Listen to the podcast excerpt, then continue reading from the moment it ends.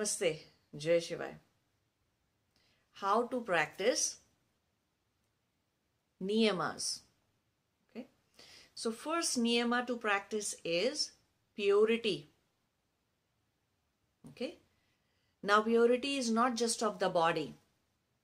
A person may be wearing white clothes and maybe taking bath three times a day or five times a day, yet may be the most unclean person from his thoughts and emotions, right?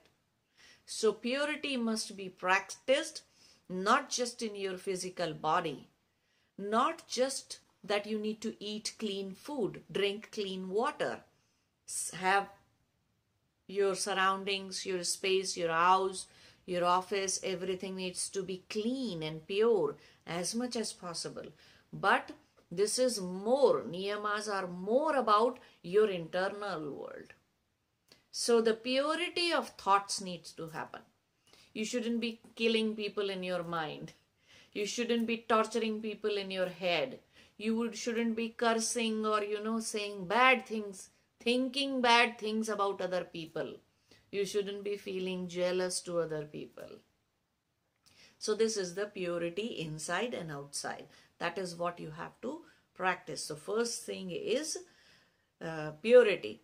Second thing is contentment. Contentment does not mean that you never had anything and you are saying I am content about it. That's why I do not have it. No. Contentment is that you are not running after things because you feel content with what you have. This is one very, very, very important quality actually. Those who are not content, uh, they cannot have vairagya and cannot walk their spiritual journey. So practice contentment is very important. And when only when you see what you have, only what you the, when you have the realization of what you have in terms of wealth house money cars or in terms of relationships or in terms of people in your life only when you feel that okay i have enough i have only then you will stop running towards more more more more and more more wealth more money, more cars, more relationships, more sex, more food, more this, more that, only then. Till the time you keep on feeling the lack of something, you'll keep on running, no matter however much you may have. If you are from inside, if you are living in poverty, you will keep running towards richness. Somebody who is rich inside, who's feeling the richness of what he has, only he will stop running outside. So this is very important thing to practice. See in how many things you keep on running outside and you want more, more, more, more, more. This is an analysis that you can do. Write down those things and make sure that you understand what you have and what you keep running after. Okay. Another thing is tapas. Tapas means self-discipline. It does not mean sitting in samadhi pose or any pose and closing your eyes and chanting oh om. No, that's not tapas, okay? Tapas means maintaining a self-discipline that you get up at a, in the early hours in the morning. That is tapas, okay? A lot of people are not able to wake themselves up without coffee or without something.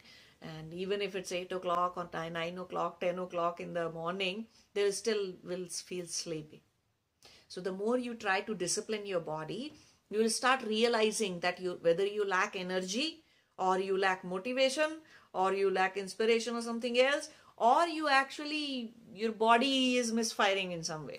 So you need to fix your health okay so bring some discipline into the life that you you are doing this thing at that time this thing at that time this thing at that time make sure you do you are not full of laziness okay you're not full of laziness. Resting is different than being lazy. So make sure you understand the difference between resting and relaxing and just being lazy. Laziness is a mental thing. Resting and relaxing is very much a physical thing. Physical need actually. Okay.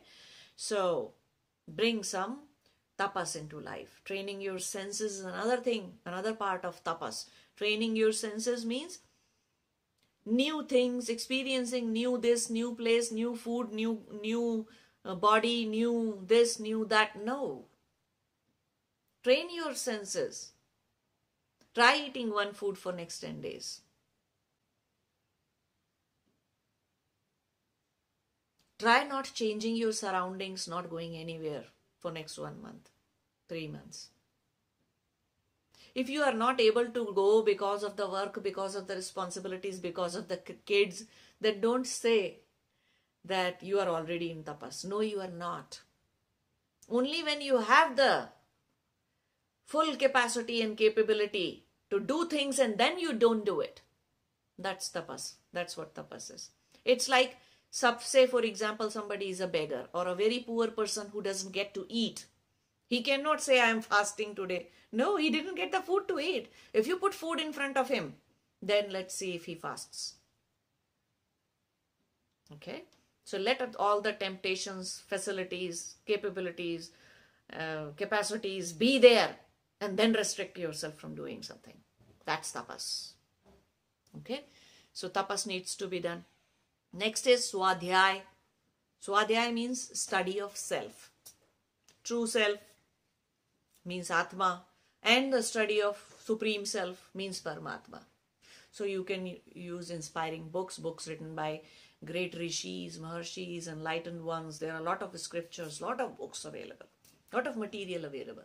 But at the same time, study yourself too, right? As part of self-study keep on studying yourself in how in when when did you when you react in this way when you react in that way why did this reaction came out why did that reaction came out so keep on questioning yourself as well so studying yourself swadhyay that is another niyama to practice. Fourth niyama to practice okay? And the last one is ishwar pranidhana. Means spend some time in bhakti in shraddha in remembering the Supreme Divine, in gratitude that you exist and you are existing. Gratitude could be for whatever you have, whatever is the realization that you have. So spend some time in bhakti, in devotion to the Supreme. So this is the way how you practice five niyamas. For bhakti, you can use bhajans, devotional prayers, chantings.